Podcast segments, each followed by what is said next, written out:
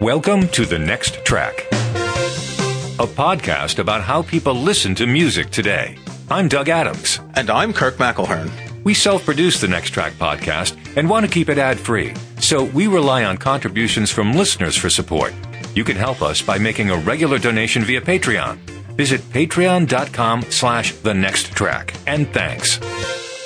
This week, we're very happy to talk with Oliver Craske. Oliver joins us from the north of London. He is the author of the recently published biography, Indian Sun, The Life and Music of Ravi Shankar. Oliver, thanks for joining us. Hi, Kirk, and uh, hi, Doug, as well. It's great to be on the show. You know, Ravi Shankar is one of those musicians who all my life has kind of been in the background. You can't have grown up at, at our age, having known the Beatles young and having heard the sitar on Beatles songs and then having seen Monterey Pop and all the rest, having seen his work with Philip Glass and, and the many things that he's done, but I knew nothing about his life, absolutely nothing. And you have apparently made the first major full-length biography of him, but you knew Ravi Shankar quite well, didn't you?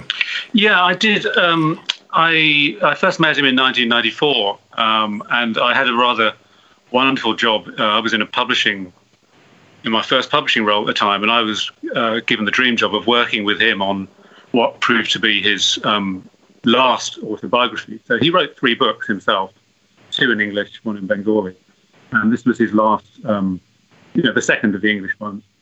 And um, so I, I don't know quite what I'd done to deserve it, but it was an amazing uh, experience, I, you know, and I got to know him very well through that, and we clicked. You know, it was just fortunate that Uh, you know, I mean, it was, from my point of view, it was easy because he was fascinating, very likable. He he he he was completely open to uh, to, to to me, to talking about his life. You know, he didn't have a problem working with people who are younger because he had young students, for example. I think he was just very good with people of all ages and backgrounds. And uh, as I say, fortunately, we clicked and uh, managed to keep up that relationship with the rest of his life. So I was fortunate that way. Were you familiar with his music or Indian music in general before that time? I would say in general, but I, I was no kind of expert at all. Um, I was, uh, in, in some ways, in the right place at the right time. I, I've always been fascinated by Indian classical music, and I think the word classical is important because in the West, when we just talk about classical music, it's all the Germanic, French, Italian music. It ignores the classical traditions of other countries. And and I was thinking the other day, reading the book, I wonder what the iTunes store in India says when it lists genres for Indian music. Do, do you know? Do they list specific Indian genres, say Bollywood and classical? Or what do they call this music for them? Um, I... I don't know about iTunes specifically, but the term is used there. Yeah, I mean, they would separate out um, classical from Bollywood, but um, it was actually, for Ravi Shankar, it was a, a, a big thing throughout his lifetime. You know, once he started uh, coming out to the rest of the world with his, his music in the mid-fifties, um, he started fighting little battles because, you know, naturally there wasn't very much knowledge of uh, his art form in the rest of the world. And uh, he, you know, he repeatedly was explaining this is a classical art form. Uh, it's not folk music. Uh, it's not a sort of popular music. It's, you know, it's different from our film music, which is very, very popular, which is like the pop music of India. Uh, this is a classical art form. It's got a great history. It's got great complexity. Um, and, um, but, you know, he had to kind of fight battles again and again to get it seen that way. And um, so I think, and you know, he said this himself, but I think he really saw the world of music as having two mountain peaks. It was Western classical music and Indian classical music. And for him, those were the two peaks. I mean, of course, there are other great traditions all around the world, and he was interested in them as well. But he really kind of wanted Indian classical music to be seen as a as a, a, a, a, a, a peer or a rival, you know, a, an alternative um, that had, you know, equal uh, claim to uh, greatness and complexity and and so on. Well, early on, I think people approached it as as as a curiosity, right? The, the sort of the concept of Orientalism, of, you know, what have they got that's really cool that we can look at and get into? But it's true that throughout his career, it, it seems reading your book that he just was striving constantly to impose is not the right word, to make that music have value in the West, to get people to understand it. And even if a lot of people probably went to the concerts and never heard that kind of music again afterwards, he was positioned in such a way that he was able to make the music taken seriously. Yeah, he um, he really felt filled with a, a kind of mission, if I can put it like this. You know, that if you go back to his childhood, he had this extraordinary um, Uh, youth, where he was uh, um, at the age of ten, he, he uh, was whisked off from Varanasi, the city he grew up in in India, to Paris to become part of his uh, brother's dance troupe, and they became a real sensation. His brother was a famous dancer, and they toured Europe, they toured um, North America with huge success, and um, they also toured around India and other parts of Asia. But this really gave Ravi a kind of you know, a kind of um, uh, experience and education that no other Indian classical music musician had. Um, he had this experience of, of presenting Indian art to the world. I mean, that, that dance troupe, they performed what we now think of as classical dance, uh, essentially. I mean, it was a, it was a uh, that in itself is an interesting question, but they were forming uh, classical music, classical dance, and presenting it as such. And he also, you know, so he got a he got a, a an understanding of what it was like to do that on a stage in the West. Um, and at the same time, he also heard Western classical music. He heard jazz, uh, he, you know, folk music, and so on. And and you know, for somebody who was like a sponge soaking this, you know, he had this, you know, natural um, curiosity and and you know, brilliance. Um, that was an incredible education. And then when he then, to, to cut a long story short, he goes back to India, immerses himself as a musician. In the troupe, he had been both a dancer and a musician. He gives up dance. He then immerses himself in music.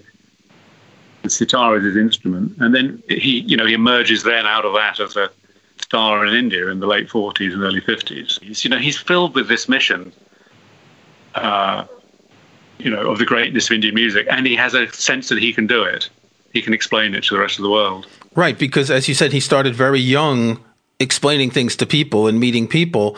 In some ways, reading your book, I get the impression that he's a kind of a Zelig, that he met sort of every single famous musician from the early days through the end of his life. And, and there's this quote that maybe it's your publicity team circulates about, he's in a car with John Lennon and there's a Cab Calloway song on, and John Lennon says, "Oh, this is Cab Calloway, you don't know him." And he says, "Oh yes, I saw him in nineteen thirty-three or something." And yeah. At the Cotton. Yeah. And, and as you see the names and places, the people that he met and knew, I mean, it's fascinating. Musicians, artists, authors. But was this in part because of the curiosity of the young Indian man and then later the Indian musician that was still a rarity until we get up into the sixties? Um, was it a curiosity? Other people's curiosity about him? Yeah, that, that he was a curiosity because there weren't other Indian musicians, or there were very few in the West. I think there's an element of that, but I think that it, I mean, I find it quite uncanny how he keeps turning up at these extraordinary moments in history. You know, right from back in the thirties when, uh, you know, they're, they're touring uh, Weimar Germany in nineteen thirty-two as yeah. Hitler is fighting parliamentary elections in Germany. I mean, it, you know, you just couldn't imagine it. And then, and then he goes to the Cotton Club. Um, Um, incidentally, it was George Harrison, not George John Lennon, who was. Ah, sorry. Yes, that's right. Because it was Harrison that he was yeah. friends with, worked with, recorded yeah. with, et cetera. Yeah. But th- that's a true story. Harrison told the story himself. Um, yeah. And then again, yeah, he so he shows up at all kinds of places. Like you know, uh, he starts becoming famous in India, really around the time of Indian independence, and um, uh, you know, and then he's in Moscow in nineteen fifty-four as he starts going out to the outside world, you know, just, just in the height of the Cold War, uh, you know, Europe and then North America in nineteen fifty-six. Um, I don't know, there's something quite uncanny about how he keeps showing it up. It is, yeah. Yeah, yeah. I mean... and right through to, all, you know, the Concert for Bangladesh and so on, you know, it's, you know, these important historical moments. Yeah, and, and so he meets Coltrane. He's in, what, in nineteen sixty-one, he's in The Village while Dylan's performing nearby. Did they ever meet? I don't remember if you said they actually met back then. Um, I don't think they did back then, but uh, yeah, he met Bob Dylan obviously um, a few times later. Yeah, um, there was no particular connection with Dylan. No, it, but it's just just him being in every place. It's almost as if yeah. he was emitting something to all these other people. Well, I think as time goes on, you know, I mean, it's not just um, uh, uncanny kind of Zelig kind of effect. Um, you know, say by nineteen sixty-one when he's playing Town Hall in New York, you know, he's obviously created a buzz. It's his second time as a solo artist. And, um, uh, you know, people went to see what was going on, you know, it, you know, you know, and, and he obviously had a brilliance about it. You know, I think that people very early on picked up on that, you know. It seems to me that, wasn't it, wasn't it in the early sixties when that's when uh, the, the, the, the folk group started paying attention to that sort of thing? And it, I mean, he just kind of rode along on that in this country. I'm talking about in the United States, because I seem to remember um, seeing a lot of Ravi Shankar records when I was a little kid that friends and uh, my family friends had. Um, we didn't, you know, it was mostly there for flavor. It wasn't there because they were, you know, enamored by Indian music. It was just seemed kind of like the trendy thing. It was the next trendy, folky thing to do, and that's the kind of I, those are the albums by Shankar that I remember. Until he turns up again in my life on the Concert for Bangladesh. But uh, is that what was happening? His fame was growing at that, starting in that point in the sixties in the United States. Yeah, I, I mean, I, I would sort of take the starting point for that really in nineteen fifty-six, which is when he first started as a solo artist with his sitar to Europe and then to America. You know, he arrives in New York in nineteen fifty-six. And it's, uh, the, the first uh, community to really latch onto him was the jazz community. I mean, there's a, some amazing photos of him, December nineteen fifty-six, where he's playing at Marshall Stearns' apartment in New York, who was a great jazz historian. And, uh, you know, in the front row, you've got Dizzy Gillespie, you've got Quincy Jones in the second row.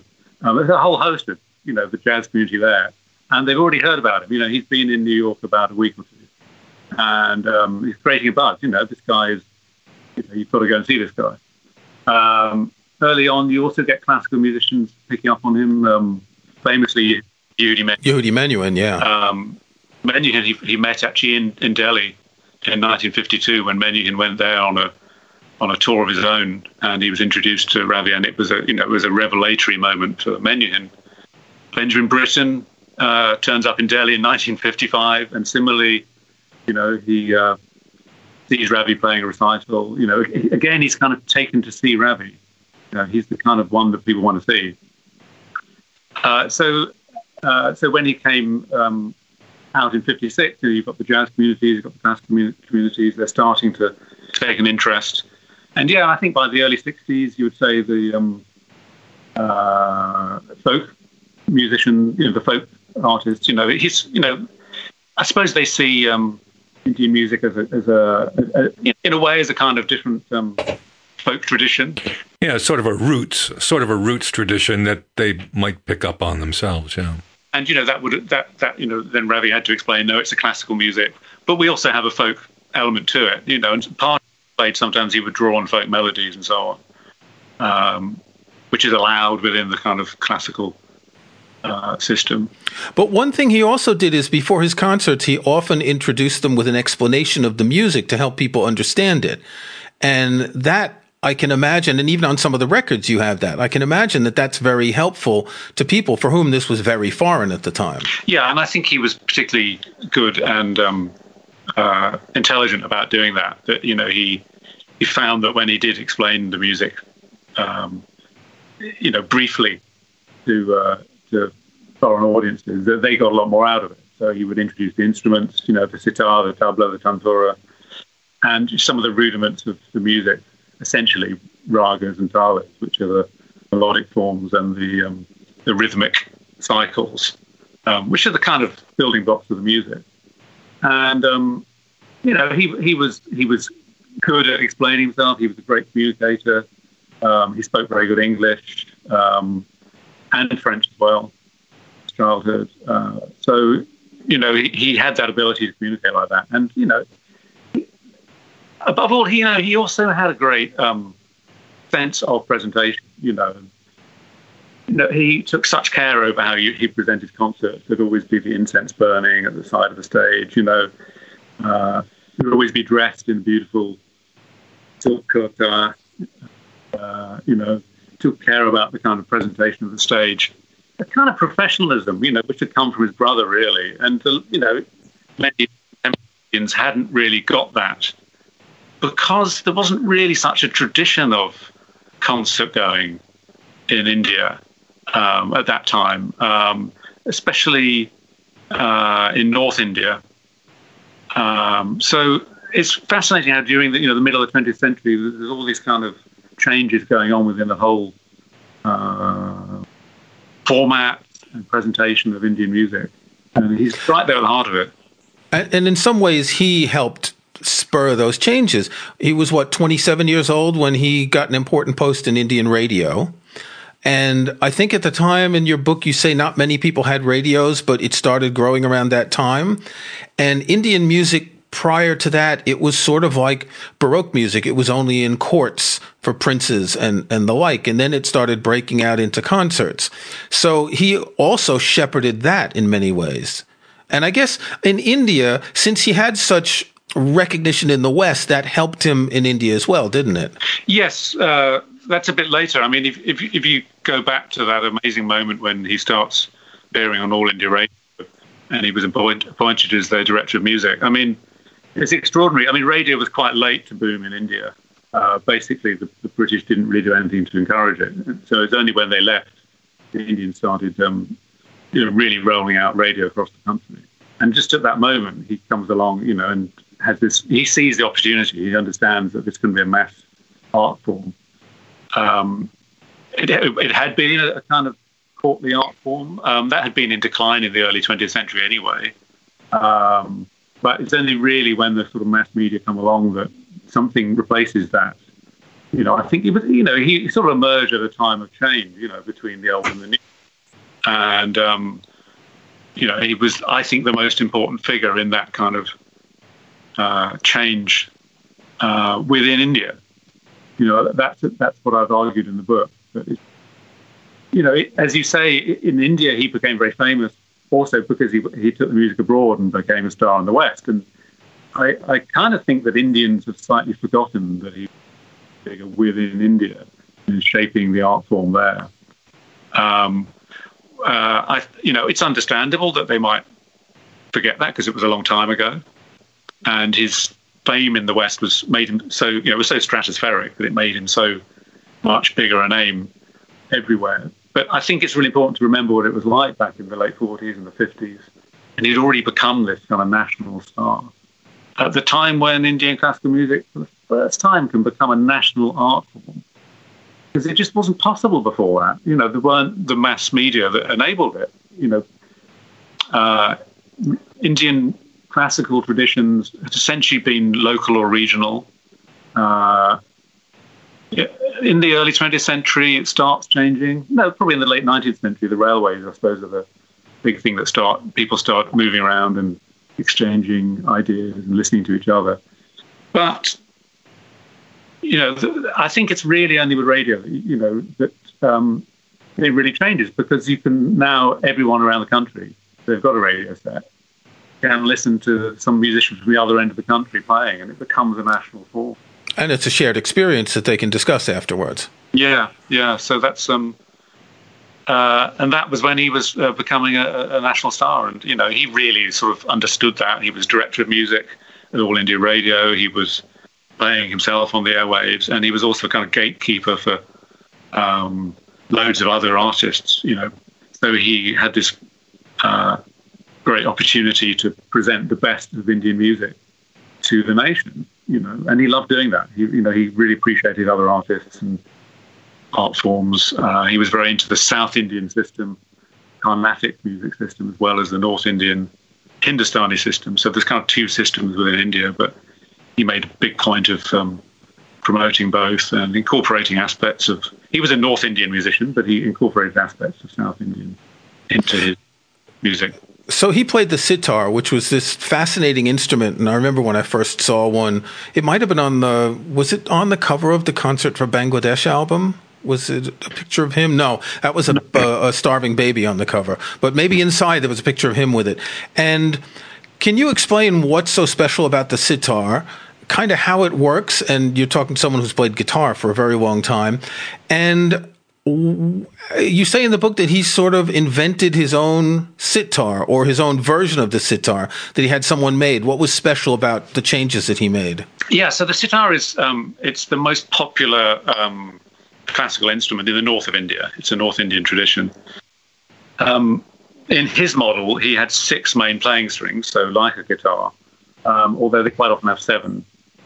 Um, uh, there's also um, a track of thirteen sympathetic resonating strings which run underneath the main string, and um, they resonate and they give the kind of characteristic buzz that we we know uh, from the sitar. So it's a um, uh, it, it, it, it, it's it's a long neck lute if you want to get technical. Uh, the the main sound box is a, is a gourd. It's made of a dried vegetable, so it's a hollow sound box. Um, it's not a very loud instrument. Um, so, um, uh, you know, it always has to be um, uh, amplified in, you know, these days in a, in a live uh, perform- uh, concert hall. Um, and what's also very characteristic about the strings is that there's a lot of bending that's done. The, the, the frets that it has um, are curved, and there's a, there's a, there's room to bend a lot. So he would bend up to sort of five um, tones. You know, that would be a, sort of, it's a very typical thing to do in, in, in oh. this. There's a lot of bending, and so you're not you're not pressing the strings onto a fretboard like you would with a guitar or another Western string instrument. Well, they're, they're, they are frets, but they're raised frets, so you're not pressing right. down onto the um, right neck. Um, and um, uh, it, you know, in, in many respects, it's quite similar to a, a guitar in that it has um, you know each each uh, each fret is a, uh, a semitone. Um, But they're also, you can move the frets. You can do fine tuning, and um, uh, uh, so uh, where were we? Uh, uh, yes, there's a lot of bending in it because the music music has a lot of embellishment within it. Um, you know, I think that uh, in Indian music, the journey between notes is very important. Like it's like really where the emotion is. It's not. It's not. If you think of notes in uh, on a piano as being like islands, you jump from one island to another. It's not really like that. You know, you basically move between them. You bend, you embellish around a note, and that's that's very characteristic. You know, I think we would uh, when we hear Indian music, that's something that's really characteristic of it. What what's the big bulgy thing at the top? Is that another gourd to resonate? Yeah, uh, that's the second resonator. Yeah, and um, that's uh, that's characteristic of his model of sitar. That's one of the characteristics. Not all sitars have those. Um, so it's just a bit of extra resonant, resonance. Uh, you asked about what he had done to develop it. Yeah. Um, th- that second sound um, sound box is, is uh, one aspect of it. Another thing was that he, um, uh, he, he really wanted to emphasize the bass sound of the uh, sitar. So he had, you know, very strong bass notes on it. And if you listen to... Um, Uh, some other sitars, uh, they don't have as much emphasis on bass notes. And uh, he actually, when he was a, when he was a, uh, learning sitar from his guru Alauddin Khan, he also played uh, an instrument called the surbahar, which is a kind of bass version of the sitar. And so the idea was to kind of incorporate some element of that, because he really loved the kind of resonating bass sound. Uh, of the lowest strings that he would play during this very meditative opening section of a raga, the alap. And that, I think, is perhaps the most characteristic thing about his sound, uh, is is those those bass notes. On, on. And so so he he, uh, he changed the strings there. Um, uh, and as I said, he added the, the resonator. And, uh, you know, it's minor, minor things, uh, other minor things. But, you know, it really... He was he was adapting the sitar. He wasn't inventing a new one, but uh, his model has become one of the two most popular models of sitars that are made now. You know, a lot of people will point to that one on the shelf. I'll have a Ravi Shankar model. Uh, it it looks like a big, heavy, complicated, expensive instrument. yeah, yeah, they're they're they are beautiful objects as well. I mean, they're complicated. Yeah, they're all handcrafted with, with beautiful finishing, and uh, um, yeah, I mean, seeing his own sitars. I mean, there's there's just works of art in themselves. Amazing. Yeah, surprisingly light, actually. Real? Oh, I guess because the gourds are hollow, so the neck's hollow. Yeah, it's all hollowed out the neck, so you get yeah. Oh. That. So he was at the forefront of what we now called world music, and I, I find it interesting that you know it's Western music and world music. You make this division, and I've been wanting to play the shakuhachi for a couple of years, and my teacher is an ethnomusicologist, which means she studies the other mm. music. And I always find that interesting. I guess that's never going to change, but for him, coming from India, where his music was was the sort of set point, looking at Western music and being aware of it, there's always that strange idea that we have that world music is somehow inferior. That that on iTunes, it's classified as world music, whether it's from whether it's Fela Kuti or Ravi Shankar or someone from South America, and and everything gets lumped together, and that's kind of a a sad thing about music that people aren't that people aren't curious enough to make that distinction and to appreciate it.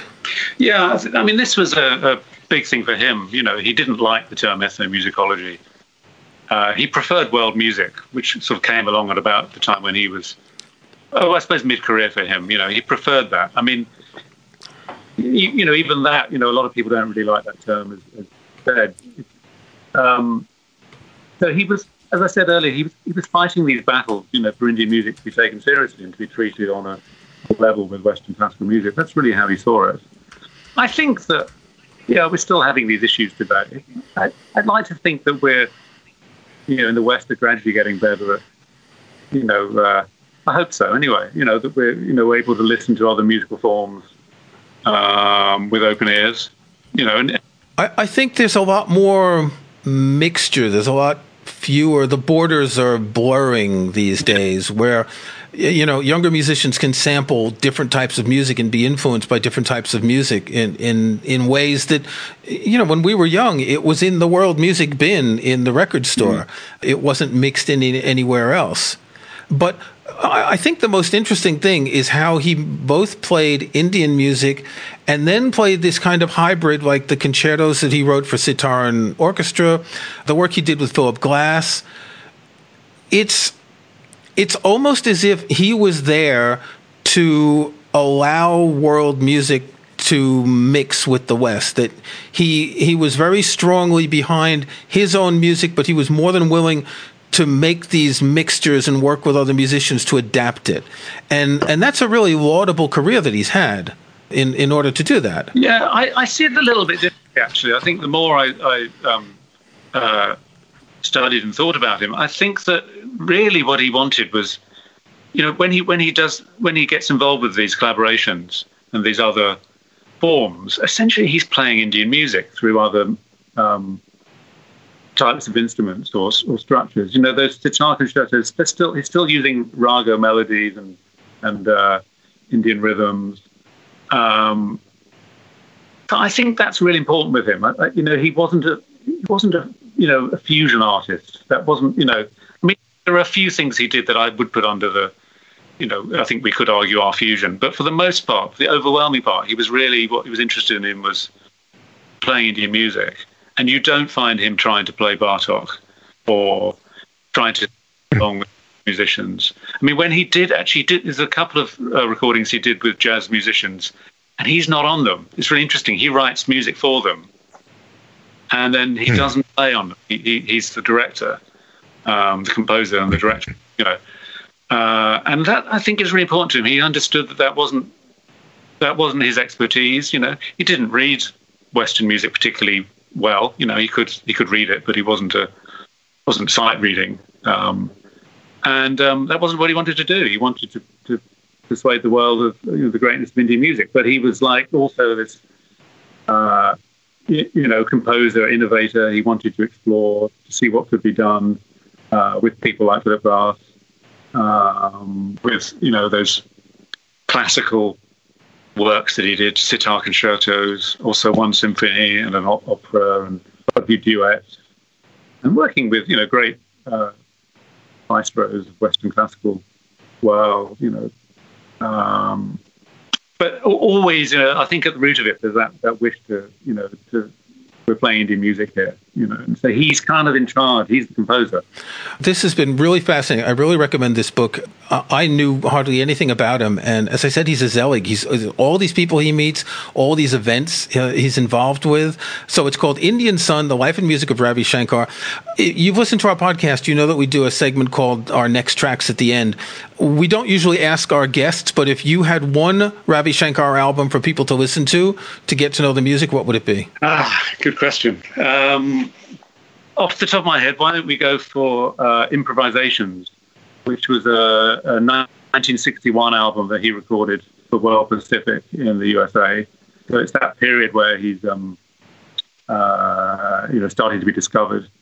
And um, side one has got a kind of variety of uh, uh, music, including what, the first of those jazz compositions, uh, and also his great theme for Pata Panchali, the, the film, which we haven't talked about, but it was... It was right, because he was also a, a composer for films for Satyajit Ray's great trilogy. Exactly, so this is his most famous theme from that trilogy. Um, and then if, uh, if you... And there's also a South Indian piece on that side, if I remember rightly. But then if you turn the... If you flip the side of the record, as you did in those days...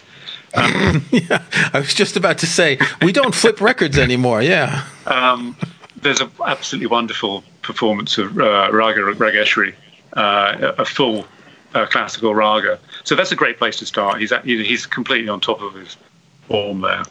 I, I shall link to that in the show notes. Oliver Craske, thank you for joining us. Thanks, Kirk. Thanks, Doug.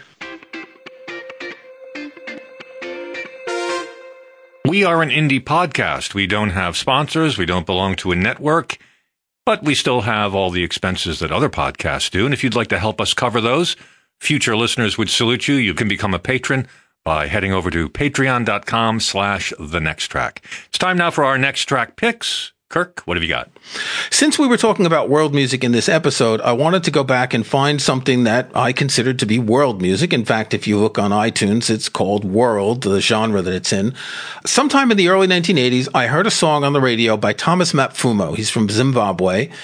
And there was this extraordinary percussive guitar sound that really grabbed me. I remember going out down to a record store on Bleecker Street in New York, and I found one of his records, and it was really cool. It's a kind of a Afrobeat sound, if you know Fela Kuti's music.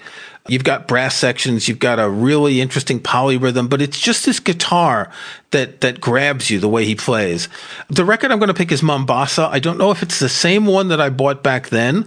If you're on Apple Music or Spotify, you can find a whole bunch of records by Thomas Mapfumo. I'm going to listen to this as my next track and see if it's the same thing. And I mean, this is music that makes you move. This is really, this is dancing music. So at a minimum, I'm going to enjoy the rhythms. Doug, what about you? I don't think I've kept it a secret that I'm a Fleetwood Mac fan, but only the early Fleetwood Mac before they got commercial and, you know, uh, you know how it normally is. But anyway, I'm really into the blues end of uh, Fleetwood Mac. Peter Green's Fleetwood Mac, the original band. Uh, their first album is really great. It's called Fleetwood Mac. Their second album is called Mister Wonderful. Uh, and by all accounts, when it came out, it was uh, not very well received. I'm not really sure why. Uh, I would guess it because it's a really lousy recording. What they tried to do was uh, give it an old-timey sound by not recording anything through the board, but essentially just putting mics up in front of the P As and trying to record it like a club date. But it doesn't really come across that way. It's really kind of muddy, and the performances are really good, uh, but they're just kind of like the devil-may-care attitude about it, which is why I like the record. The other reason I like the record is there are four different versions of what I'll call Dust My Broom, which is a, a famous Elmore James song that goes, you know, that one. They do four different versions of it. Interestingly, uh, conventionally, when you play Dust My Broom, there's a particular solo you also have to play. So each of the songs has the same solo, just different words. And the other funny thing about this record is that uh, the, the cover is a, a very unusual picture of Mick Fleetwood. Uh, holding a puppy or a doll or something. It's just a really weird record. Uh, if you're super into Fleetwood Mac and the early blues stuff, I think you'll enjoy it. It's also the first album that Christine Perfect shows up on from uh, Chicken Shack. later Christine McVie. So it's it's an important document for that, too. But it is a funny, murky-sounding record. But I like it. Fleetwood Mac, Mister Wonderful, is my next track. This was episode number one hundred eighty-two of The Next Track. Thank you very much for listening. You can start or join a conversation in the comments section of this episode's show page at our website. You'll also find links to some of the things we talked about in the show notes for this episode. Just visit the next track dot com. You can also follow us on Twitter at Next Track Cast. And don't forget, you can support The Next Track by making regular donations via Patreon. We're ad-free and self-sustaining, so your support is what keeps us going. Visit patreon.com slash the next track. I'm Doug Adams, and for Kirk McElhern, thanks again. We'll talk to you next time.